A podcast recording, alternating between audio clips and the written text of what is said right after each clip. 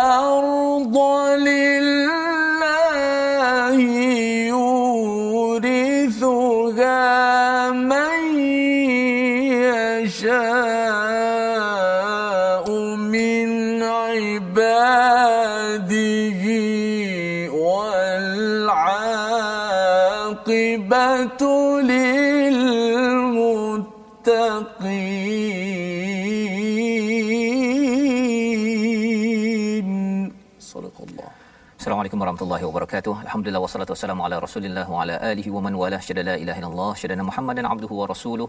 Allahumma salli ala sayidina Muhammad wa ala alihi wa sahbihi ajma'in. Amma ba'd. Apa khabar tuan-tuan dan puan yang dirahmati Allah sekalian? Kita bertemu dalam My Quran Time baca faham amal pada hari ini. Kita dalam sesi ulang kaji pada halaman 165 hingga ayat 100 ataupun halaman 169. Kita bersama dengan Al-Fadil Ustaz Syari Abdul Rahman. Selamat datang Ustaz. Selamat datang. Terima kasih. Terima Ustaz kasih. Fazrul. Ya, ini teratak kami lah ni setiap hari kami di sini ya uh, setiap Saban minggu kita menjemput uh, tetamu ya pemikir pengkaji al-Quran untuk sama-sama kita berkongsi mengulang kaji halaman yang telah pun kita pelajari daripada hari Isnin hingga hari Jumaat. Moga-moga tuan-tuan dapat banyak manfaat daripada perkongsian bersama Ustaz Syahri Abdul Rahman pada hari ini dan juga bersama dengan Ustaz Tirmizi Ali. Apa khabar Ustaz? Baik, Alhamdulillah Sihat Ustaz ya. Alhamdulillah.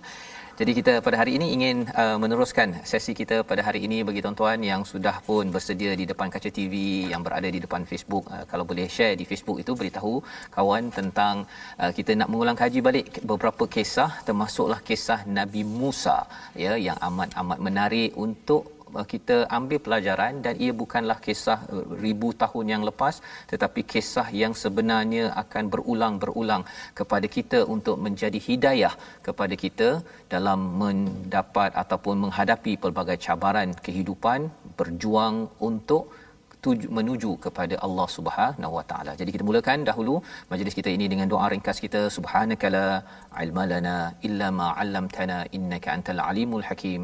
Rabbi zidni ilma. Kita mulakan dengan Ummul Quran Al-Fatihah bersama dengan Ustaz Tirmizi Ali. Silakan Ustaz. أعوذ بالله من الشيطان الرجيم بسم الله الرحمن الرحيم الحمد لله رب العالمين الرحمن الرحيم. مالك يوم الدين.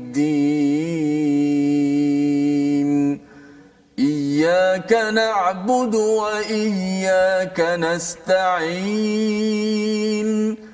اهدنا الصراط المستقيم. صراط الذين أنعمت عليهم غير المغضوب عليهم ولا الضالين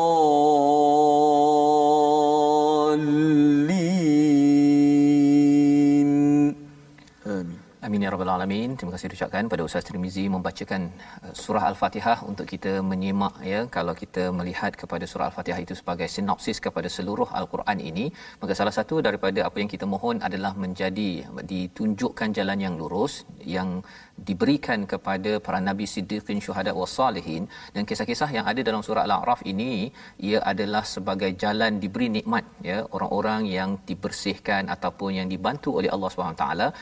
Satu kisah-kisah ini untuk membersihkan dalam Old Testament dalam perjanjian lama yang bercampur aduk ya. Nabi Harun dikaitkan dengan uh, menggalakkan orang menyembah kepada uh, lembu emas ya. Itu adalah uh, fitnah kepada Nabi Harun ataupun Nabi Lut difitnah kemudian uh, beberapa nabi lain. Tetapi surah Al-A'raf ini penuh dengan kisah yang kita ingin lihat dan sudah pastinya kita ingin menjadi orang yang diberi nikmat. Dalam kisah Nabi Musa ya apabila kita belajar pada hari Isnin yang lepas ahli sihir sujud kepada kepada Allah Subhanahu Wa Taala ya. Pada ayat 121 122 ayat 123 pada halaman 165 adalah uh, cuplikan ya sebahagian daripada babak tersebut yang kita nak baca bersama dan kemudian kita nak bersama dengan Ustaz Syahri Abdul Rahman untuk menerangkan keistimewaan ahli sihir ini namanya ahli sihir ya. Tetapi akhirnya boleh sujud kepada Allah Subhanahu Wa Taala bila melihat pada mukjizat. Tapi ada orang lain yang tengok Firaun tengok uh, pembesar tengok rakyat jelata tengok. Tak pula dia berapa terkesan. Jadi nak tahu apa rahsianya kita baca dahulu daripada ayat 121 hingga ayat 123 bersama Ustaz Tirmizi. Silakan Ustaz. Alhamdulillah قالوا آمنا برب العالمين.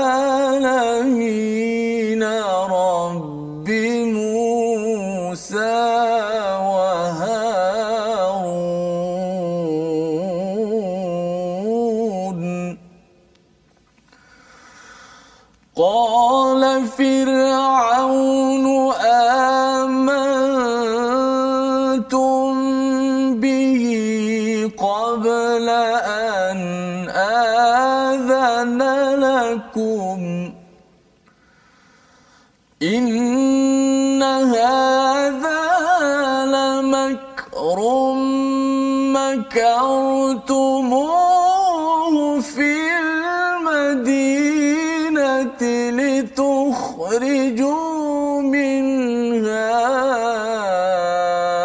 أهلها فسوف تعلمون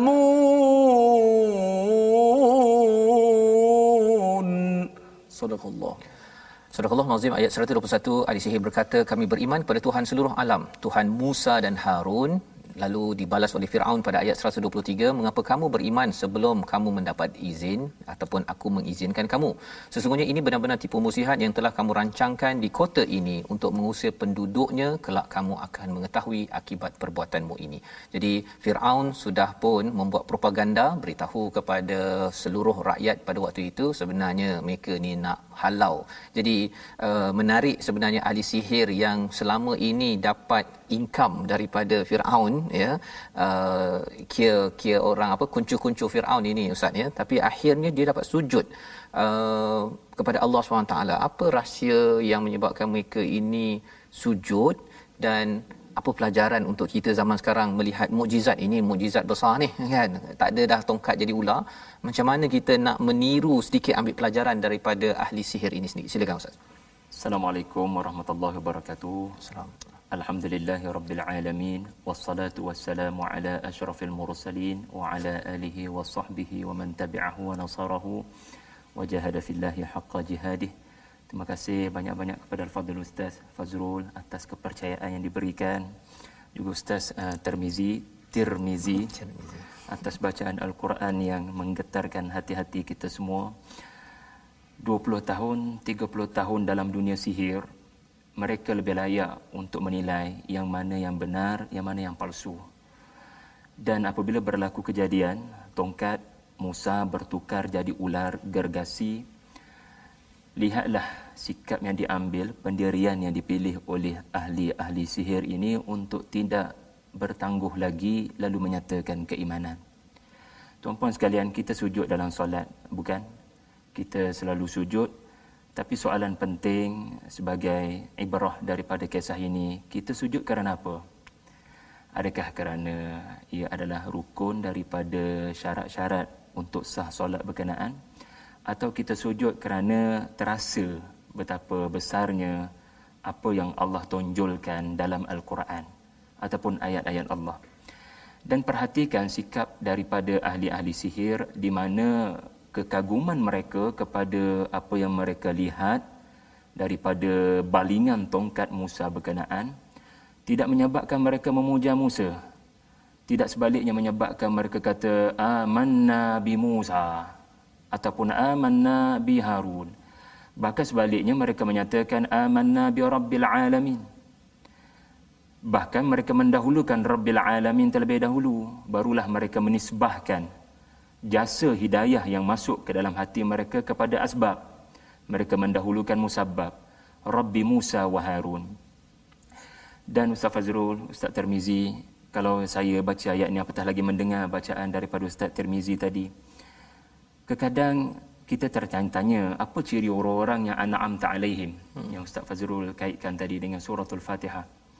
Apa apa apakah ciri-ciri orang yang mendapat nikmat daripada Allah? Antara ciri-ciri berkenaan ya adalah anda semakin terasa bahawasanya mati itu pasti dan anda tidak boleh mengubah kematian berkenaan. Soalnya adalah apakah selepas kematian? Sebab itu kita dapat lihat pada sikap ahli-ahli sihir Firaun ini, ingat ya mereka bukan ikut pengajian Islam, duduk universiti Islam 10 tahun 20 tahun lalu dapat bagi syarahan di hadapan Firaun. mereka begitu sekaligus tanpa any external factor kecuali tongkat Musa berkenaan. Saya tertanya-tanya, mereka bukan setakat memeluk Islam, mereka menyebarkan Islam. Hmm.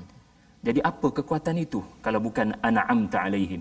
Tuhan yang kurniakan kekuatan berkenaan dan mereka berhadapan dengan ancaman mati tetapi ciri-ciri orang dapat hidayah adalah mati pun tak apa dah. Asalkan kita dah kenal Rabbul Alamin, kita pun tetap akan kembali kepadanya. Sebab itulah antara doa, sebab surah Al-A'raf banyak doa Ustaz. Banyak. Antaranya doa Ali Sayyid Fir'aun kita kata doa bekas ahli si Fir'aun lah jangan doa ahli si Fir'aun bekas ahli si Fir'aun Rabbana afriq alaina sabra wa tawaffana muslimin ini antara ciri-ciri lah bagi kita menjawab persoalan tentang bagaimana nak tahu ciri-ciri seseorang ihdinas sirat al-mustaqim Iaitulah ciri-ciri ahli sihir Firaun. Wallahu a'lam Ustaz.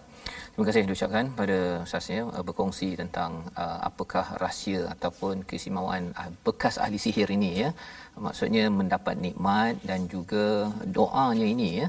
Doanya ini dan doanya ini lebih kurang sama macam doa apa uh, ketika tentera Talut uh, berperang tu kan? Maksudnya Betul. ini dah beberapa generasi mereka mengabadikan juga doa yang sama. Jadi uh, rasanya tak tahulah mana sumbernya tapi uh, dia hadir daripada hati yang ingin menyerah kepada Allah Subhanahu Wa Taala dan juga dalam masa yang sama ingin terus uh, berjuang ya bersabar atas uh, segala cabaran.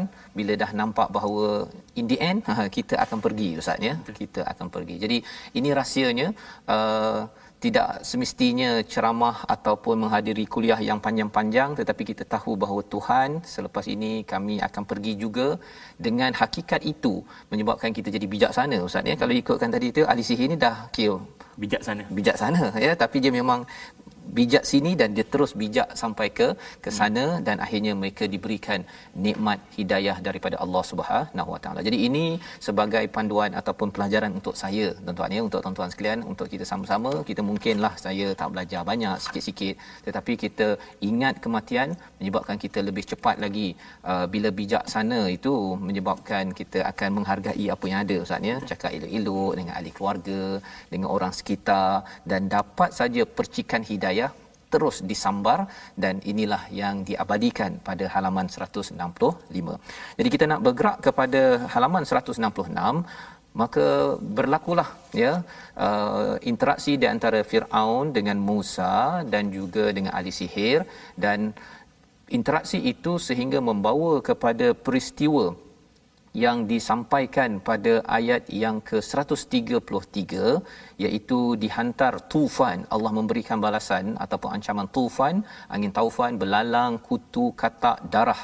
Ayatu mufassalat pada ayat 133 dan ayat 134 135 Allah menggunakan perkataan rijz kita baca bersama ayat 134 dan 135 dan kita nak tahu apa sebenarnya rijz ini merujuk kepada apa dan apa kaitannya dengan zaman kita adakah ia juga ada kaitan dengan covid-19 ha, kita baca dahulu ayat 134 135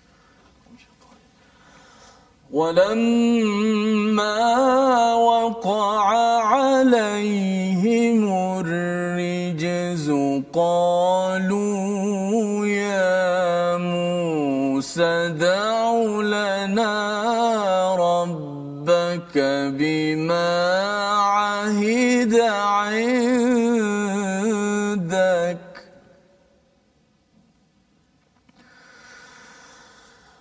لئن كشفت عنا الرجز لنؤمنن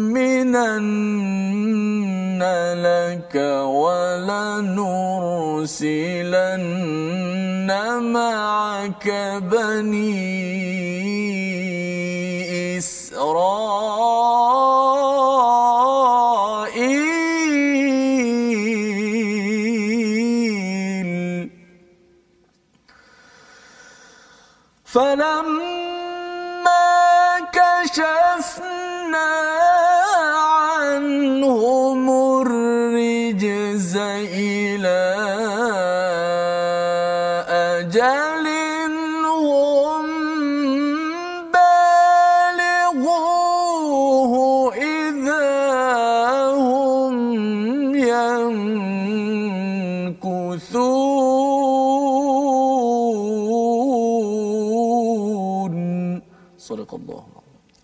Surah Al-Azim ayat 134 dan ketika mereka ditimpa azab yang telah diterangkan itu mereka pun berkata wahai Musa mohonlah untuk kami kepada Tuhanmu sesuai dengan janjinya kepadamu.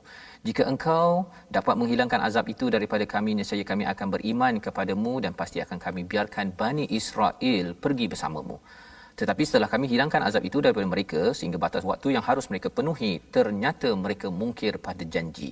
Dalam dua ayat ini kita bertemu dengan perkataan rijz yang dikaitkan diterjemahkan sebagai azab. Tapi sebenarnya apa? Biasa dalam Quran ada perkataan azab ustaz ya? Tapi di sini digunakan perkataan rijz ni nak faham sebenarnya apa yang berlaku pada Firaun sampai uh, geng-geng dia ni minta tolong Nabi Musa.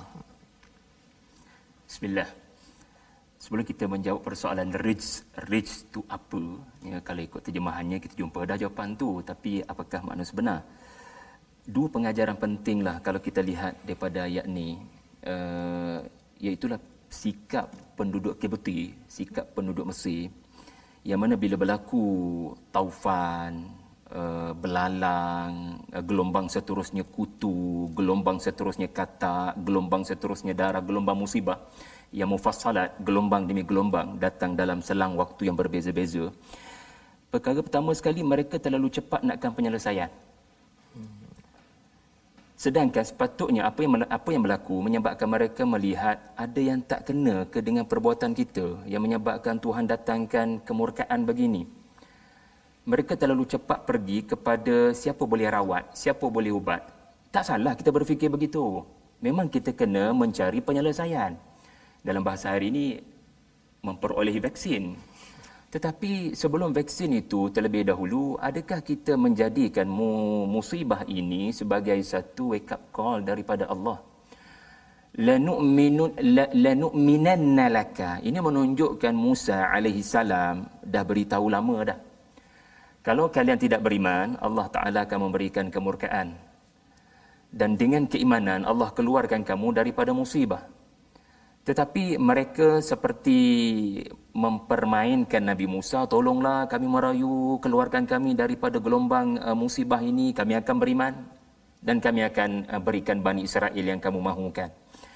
Jadi ini pun satu sikap walaupun ia kisah orang dulu-dulu tapi ia menegur kita supaya selain daripada kita berusaha mencari jawapan, mencari ubat tetapi jadikan ini sebagai peluang untuk membanyakkan istighfar, teguran daripada Allah tentang keimanan kita. Ya, jangan jadi seperti penduduk Kibti dalam ayat 134 tadi. Ya. Uh, kembali kepada ar-rijz. Ar-rijz uh, ada dua tafsiran uh, yang jumhur menyatakan ar-rijz ini adalah ayat 133 iaitu lima gelombang, lima musibah, lima bentuk uh, uh, kedatangan azab. Yang pertama taufan, yang bawa hujan batu yang sangat menyakitkan tubuh kalau terkena. Dan bila berlaku taufan uh, mereka pergi kepada Musa merayu agar dihilangkan. Mereka sebut perkataan mereka sebut tadi kita akan beriman kita akan bebaskan Bani Israel. Lalu Musa ni penyayang. Dia bukan uh, memang suka sangat tengok uh, penduduk Kibti mati belaka. Baginda melihat kedatangan musibah berkenaan untuk menegur mereka. So kalau mereka berubah, alhamdulillah. Lalu Nabi Musa mendoakan. Tapi ternyata mereka kekal kufur, tidak pun menunaikan janji yang kuthun, tidak menunaikan janji. Maka Allah datangkan pula peringatan yang kedua, gelombang seterusnya belalang belalang yang memakan tanam-tanaman mereka yang kembali subur bila mereka kembali uh, bila Nabi Musa doakan tadi. Ternyata tidak juga beriman. Ya, Allah telah hilangkan belalang kerana doa Nabi Musa. Mereka ke, mereka kekal kufur. Allah datangkan gelombang seterusnya tak boleh tidur ni duk garu bukan setakat kepala duk garu badan sebab kuman kutu ya uh, penyakit saya pun tengok namanya apa sampai kita terpaksa uh, garu tak berhentilah kulit tu. So makin lama makin kecil tu daripada batu kerikil angin taufan, kemudian belalang, lagi kecil kutu. Kemudian tidak juga beriman safadi' kata ya sampai dikatakan wallahu alam. Buka je mulut kata masuk dalam mulut. Wadam iaitu sungai Nil menjadi darah segalanya adalah darah orang tak minum. Jadi itu ariz dalam satu perkataan cover lima lima perkara lima tersebut. gelombang dia ini maksudnya dia mengena kepada Kibti sahaja ke ataupun Bani Israel kena sekali Ustaz Bani Israel tak kena ustaz Oh, tak kena, eh? uh, kerana uh, konteks ayat adalah merujuk kepada uh, penduduk Mesir yang menentang Nabi Musa oh, okay. so dia hanya kena pada penentang dan bila kita tengok riwayat-riwayat Israiliyat ada perkara yang bertentangan dengan Quran tetapi ada perkara yang dianggap para ulama boleh memperincikan. Hmm. iaitulah ceritanya macam ni. Nabi Musa bagi perintah sembelih kambing kibas dan ambil darah kambing letak tangan kamu dan cat pada pintu. Hmm. iaitulah setiap kamu ambil darah kibas tu dan letak pada pintu. Lalu Kibti tanya hampa buat apa? Kami buat apa yang Musa suruh dengan cara ini uh, musibah tu nanti takkan kena pada rumah yang bertanda pada pintunya. Lalu depa perli ya, menda mengarut macam ni dan disebut oleh uh, Sa'id bin Jubair uh, uh, yes Sa'id bin Jubair ketika uh, ma- maafkan saya bukan Sa'id bin Jubair uh, para ulama tafsir menyebut 70,000 orang Kibti mati dalam satu hari. Hmm. Akibat daripada tidak mengikut perintah Nabi Musa berkenaan. Baik. Yang kedua jadi apa yang kedua tu Ustaz tak apa Yang kedua menurut pendapat para ulama taun. ha Rijs itu taun. taun Jadi berdasarkan hadis Nabi sallallahu alaihi wasallam iaitu uh, at-taun rijzun ursila ila maknanya ada kemungkinan juga ya Allah datangkan taun pandemik waktu satu penyakit yang memang kita boleh memahaminya sekarang terkena kepada penduduk Kipti. Kipti.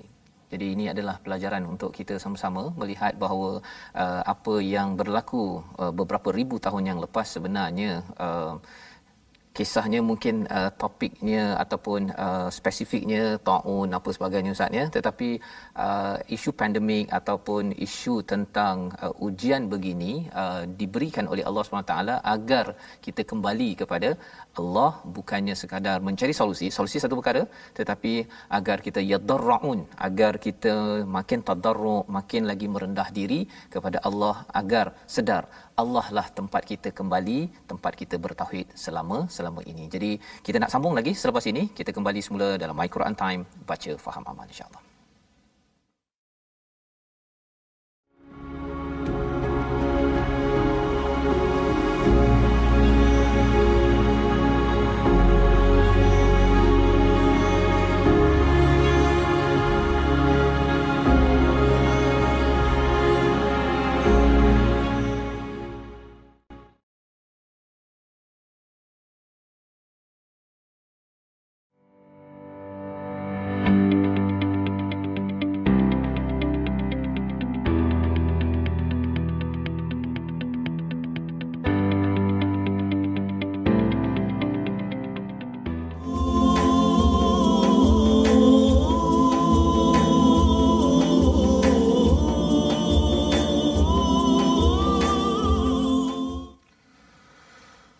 وجاوزنا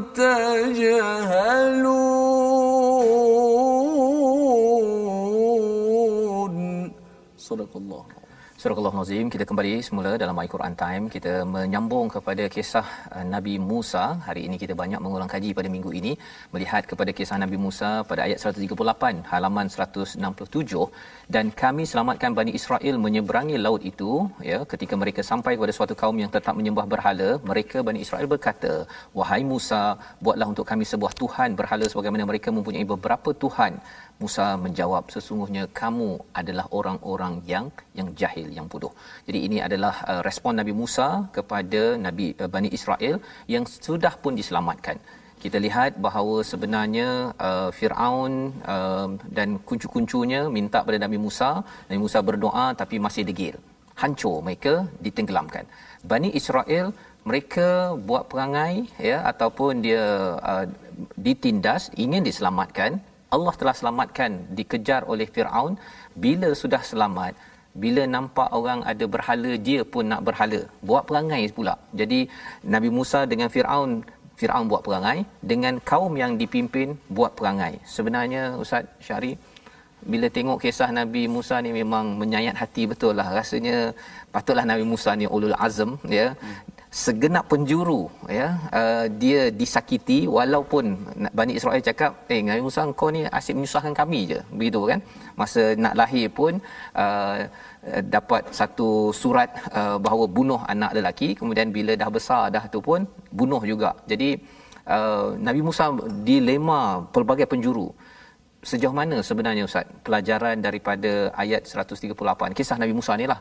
Uh, seorang pemimpin, seorang cikgu, seorang pendidik tu dia kena bertahan walaupun si anak murid tu memang buat perangai macam Bani Israel ini. Silakan. Terima kasih Ustaz Fazrul, Ustaz uh, Termizi. Berlaku dialog antara saya dengan anak saya, anak-anak pertama. Saya tanya kenapa suka sangat cerita Nabi Musa. Sebab dia ada tongkat boleh belah lautan. Dia menyebabkan 12 mata air keluar very wow factors. Abi macam mana? Apa yang menyebabkan Abi kagum sangat kisah Nabi Musa ni? Saya bagi tahu dia duduk dengan kaum dia. Anak saya pun tercengang. Ya ulang balik, apa maksud ayah? Duduk dengan kaum dia, apa yang best sangat? Jadi tuan-puan sekalian, kadang kita ni define orang sukses adalah berdasarkan oh pengikut yang ramai uh, dan juga gilang gemilang kekuasaan, pengaruh. Inilah masa kembali kepada kisah Musa. Kesudahan perjuangan Nabi Musa tidak begitu. Memang baginda bermula dengan kehidupan istana, seorang selebriti, seorang yang mempunyai banyak pengaruh. Tetapi baginda mengalami siri-siri pengkhianatan dan tikam daripada belakang. Adakah kita nak kata insan yang paling banyak disebut dalam Al-Quran ini bukan pemimpin, hanya kerana disakiti, uh, dibenci, tetapi inilah makna kepimpinan. Kepimpinan adalah bukan sekadar anda mempunyai pengikut yang memuji anda, tetapi kepimpinan adalah soal sejauh mana anda setia dengan wawasan anda walaupun pengikut buat karena. Sejauh mana pengikut menjejaskan anda dan wawasan yang anda mahu tujui. Adakah karena pengikut menyebabkan anda lemah semangat untuk terus didik, tidak putus asa, Al-Fadhil Ustaz Tirmizi tadi membacakan pada kita ayat-ayat yang menunjukkan Musa bersabar. Inilah insan yang enam kali Nabi Khidir tegur dia sabar, sabar dalam surah Al-Kahf. Maka tak peliklah baginda tokoh paling banyak dipaparkan dalam Al-Quran sebagai mentor kepada sallallahu alaihi wasallam. Jadi kalau kita pendidik, kalau kita guru, perhatikan beberapa contoh teladan daripada ayat 138. Pertama sekali, Allah nak didik kita jangan anak-anak kita mudah terpengaruh dengan anasi luar. Bani Israel lihat saja orang sembah berhala, eh jom kita kembali pada identiti asal kita dulu juga banyak backup orang Mesir bina berhala. Uh, jom maknanya terlalu cepat beralih identiti, bertukar kulit, tidak setia dengan ajaran Musa. Dan nombor dua, ini juga penting, kita jangan ikut kehendak anak murid kalau kehendak anak murid itu salah. Jangan ikut kehendak pengikut bila kehendak pengikut itu salah. Lihat ya, Bani Israel berkata, Musa, boleh tak engkau? Mereka tak minta izin diorang buat. Diorang kata, engkau buatkan pada kami. Kerana kalau kami buat, nanti orang kata apa? Tapi kalau kau buat sebagai tok guru, sebagai maha guru, sebagai ulama, sebagai nabi, dia boleh jadi agama. Jadi, Musa kekal dengan pendirian ini benda batil ini benda salah. Jadi minta maaf. Musa seolah-olah berkata minta maaf saya teguh. Walaupun teguran ini akan menyakitkan hati kamu akan menghilangkan uh, kecintaan kamu pada saya saya tak peduli. Benda salah saya kena teguh. Jadi Musa adalah pemimpin kerana baginda setia dengan matlamat membina generasi dan bersabar menghadapi karenah mereka ustaz. Itulah tadabbur saya ustaz. Baik terima kasih diucapkan pada ustaz uh, Syari ya berkongsi tentang bagaimana kisah ataupun ciri Nabi Musa ini ya. Uh, memang dia disampaikan dalam bentuk dialog begini tetapi kita cuba mengambil nilai daripada apa yang kita baca. Dan nilai ilmu yang kita ambil inilah yang mahal sebenarnya ustaznya kita namakan dia sebagai hidayah ya. Yang harapnya uh, kita memang uh, kalau katakan ditegur oleh Hamka dalam tafsir tafsirnya banyaklah. Kalau Muhammad Al-Ghazali pun uh, menyatakan uh, Quran ini bukan sekadar untuk dibaca tetapi untuk diambil uh, hidayah daripadanya.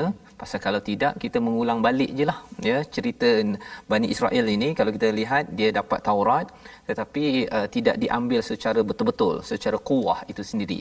Dan ini antara pelajarannya bahawa sebagai pendidik ibu ayah ya pendidik ustaz ulama pemimpin uh, kita ada Nabi Musa sebagai contoh teladan kepimpinan ya telah pun dibawa pada surah al-baqarah.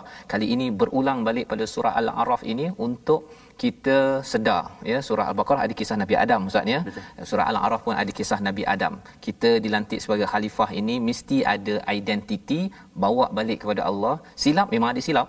Tetapi silapnya uh, kita seperti uh, Nabi Adam Rabbana zalamna mengaku dan kembali balik semula. Ha, tidak seperti iblis yang bila dah tersilap ghafilin itu lalai silap menjadi istikbar. Jadi ini yang kita belajar daripada halaman 167 dan kita ingin teruskan lagi kepada 168 ya bercakap tentang istikbar ini Firaun adalah salah satu lambang istikbar yang ada kaitan dengan iblis kalau kita kaitkan dengan kisah pertama dalam surah Al-A'raf. Jadi Allah menyentuh pada halaman 168 pada ayat 146 dan 147. Kita nak tengok dahulu kepada ayat 146, ayatnya panjang sedikit. Kita baca dahulu ayat 146 untuk kita melihat ancaman, peringatan agar saya jangan jadi orang sombong dan kita lihat dahulu ayat ini untuk kita lihat bagaimana perjalanannya. Silakan Ustaz Tirmizi. Allah سأصرف عن آياتي الذين يتكبرون في الأرض بغير الحق.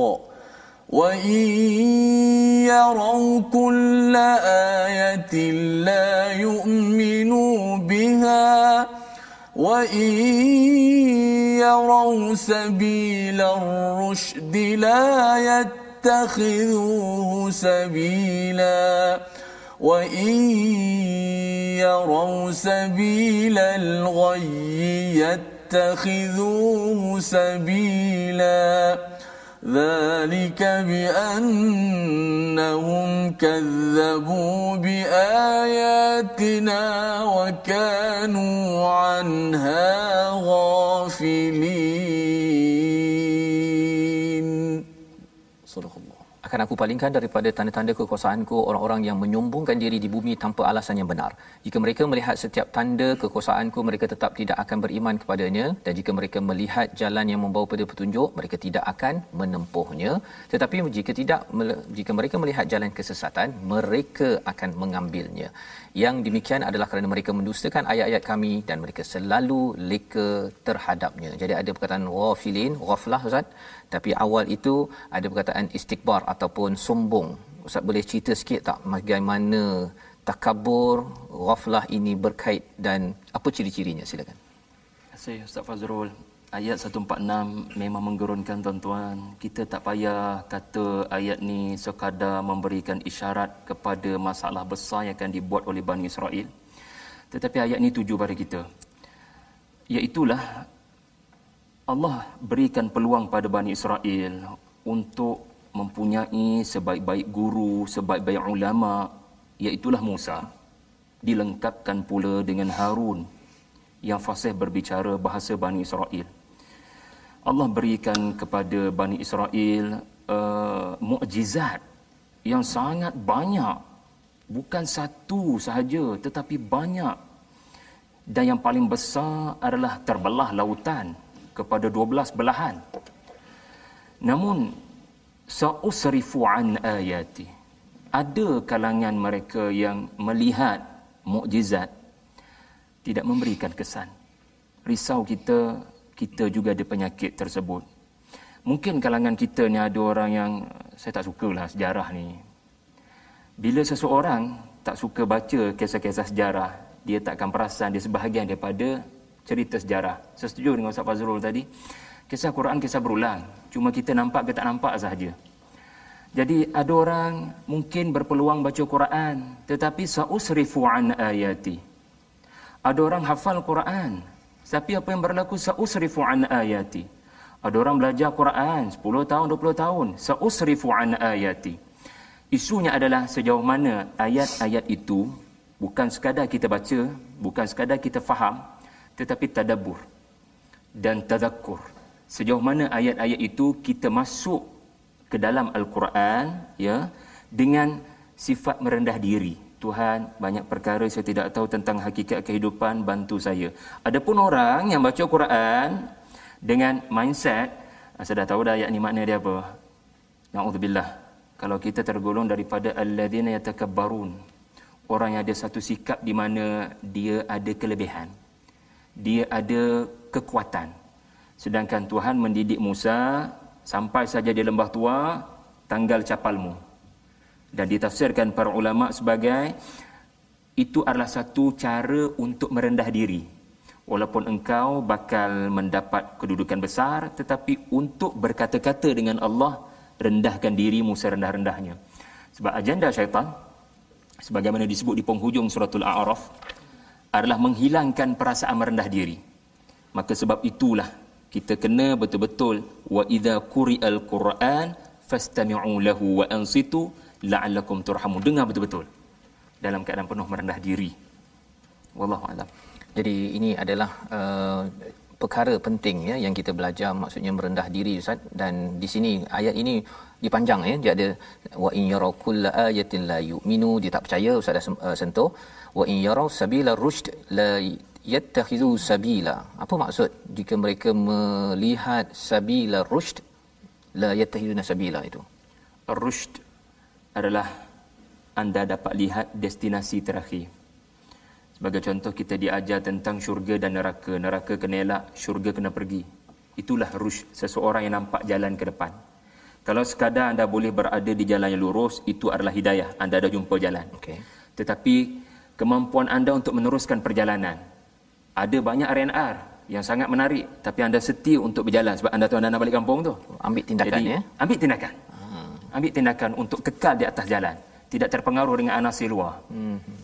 Jadi ini maksud daripada bila nampak jalan itu dia ambil ya. Bukannya sekadar nampak oh tak apalah. Kan nampak rasanya uh, orang baca Quran uh, tak apalah orang lain baca Quran saya lain kali. Ya Nanti ataupun orang lain dah pergi sembahyang kata nanti dulu pergi dulu pergi dulu. Ya saya lambat sikit. Perkara-perkara itu adalah tanda antara tanda-tanda ya yang di mana melambangkan kesombongan di dalam kehidupan. Padahal sebenarnya Allah menampakkan kepada kita ayat-ayat Allah itu untuk kita makin menyerah. Dan di sini di hujung itu wakanu anha ghafilin. Ustaz minta cerahkan sikit apa maksud wakanu anha ghafilin ini? Mereka bila diberikan rezeki untuk mendengar ayat-ayat Allah hati mereka berlaku ghaflah. Maksudnya apa? Sebagaimana dalam suratul anbiya Allah Taala sebutkan makna ghaflatin hina ghaflatin. Iaitu mereka tidak melihat ayat-ayat itu sebenarnya mendesak mereka untuk bertindak kerana hati mereka mengalami kematian dan kekerasan. So ghaflah ini bukan lalai maknanya terlepas pandang. Itu bukan ghaflah. Ghaflah di sini adalah isu hati. Di mana kita ada fokus lain. Hmm. Sedangkan Quran minta fokus ini. Alhaakum. Kau nak fokus itu juga padahal kamu distracted. Kita diminta pergi ke sini. Kita nak stay kat situ. Jadi ini antara penyakit hati ghaflah. Okay, jadi ini adalah penyakit yang penting. Ya. Maksudnya dia tersilap prioriti Ustaz ya, keutamaan. Ya, utamakan mana yang tak utama padahal di dalam al-Quran sudah pun Allah jelaskan al-haq utamakan mana yang utama. Akhirat itu lebih baik daripada dunia ya kebenaran lebih baik daripada kebatilan. Semua perkara itu yang kita doakan pada Allah Subhanahu taala Allah pimpin kita kita mohon setiap hari. Ihdinas siratal mustaqim. Allah juga izinkan kita tidak jadi ghaflah ya pasal ghaflah ni kalau panjang sangat ustaz dia jadi takbur ya. Hmm. maksudnya dia silap prioriti asyik silap silap silap. Akhirnya kita rasakan bahawa apa okey apa kan? Saya buat ni buat baik apa kan? Padahal sebenarnya ia bukan berpandukan pada ayat daripada Allah Subhanahu Wa Taala. Terima kasih diucapkan pada Ustaz uh, Muhammad Syari Abdul Rahman berkongsi pada hari ini dan uh, kita memohon pada Allah Subhanahu Wa Taala Allah pimpin kita ya lebih dan lebih lagi memahami hidayah daripada al-Quran. Tidak mahu jadi orang yang ghaflah yang akhirnya membawa kepada takbur. Pasal kita rasakan bahawa okey apa ya dengan apa yang saya buat pada selama ini. Kita mohon pada Allah, saya menjemput pada Ustaz Syari untuk memimpin doa ringkas kita ya pada hari ini agar kita tuan-tuan sama-sama aminkan Allah pimpin diri keluarga kita nun sampai ke syurga insyaallah. Silakan ustaz. Alhamdulillah minasyaitonirrajim. Bismillahirrahmanirrahim. Alhamdulillahirabbil alamin. Wassalatu wassalamu ala asyrafil mursalin wa ala alihi washabbihi wa barik wa sallim Allahumma rahamna bil Quran waj'alhu lana imaman wa nuran wa hudan wa rahmah. Ya Allah ya Tuhan kami jadikanlah Al-Quran yang kami baca dan kami faham ini dan kami amalkan mengembalikan pada kami rahmat yang kami cari selama ini dan jadikanlah Al-Quran yang kami bacakan ini menyingkirkan daripada kami sebarang perasaan duka cita dan keluh kesah. Allahumma rabbana atina min ladunka rahmah wa hayyi lana min amrina rashada. Rabbana atina fid dunya hasanah وفي الآخرة حسنة. وقنا عذاب النار وقنا عذاب النار وقنا عذاب النار. صلى الله على محمد وعلى آله وصحبه وبارك وسلم. والحمد لله رب العالمين.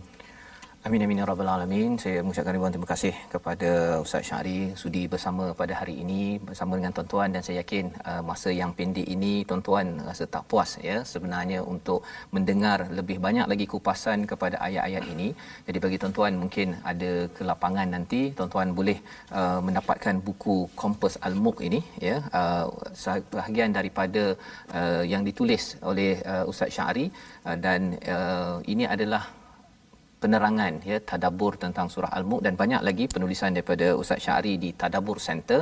Dan ini adalah uh, salah satu usaha ya. Sebenarnya kita nak membanyakkan lagi tuan-tuan bersama guru-guru mendalami al-Quran kerana kita ingin menyebarkan al-Quran. Itu sebabnya kita ada tabung gerakan al-Quran. Kalau tuan-tuan pernah menyumbang ataupun akan menyumbang kita ingin melahirkan banyak lagi program-program dan menyebarkan Quran melaksanakan program-program isi intipati al-Quran ya agar uh, tadabbur al-Quran ini bukan milik orang tertentu sahaja tetapi ia adalah milik semua agar daripada pemimpin sampailah kepada makcik di hujung kampung kita sentiasa mengambil hidayah al-Quran sehingga kan Allah mengizinkan kita mendapat hidayah kemenangan di sini lebih lagi kemenangan falah sampai di akhirat nanti.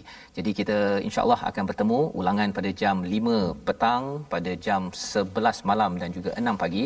Rancangan ini dibawakan oleh Mofas mendoakan tuan-tuan terus committed dengan Quran, cari guru-guru terus bersama Quran. My Quran Time, baca, faham, amal insya-Allah.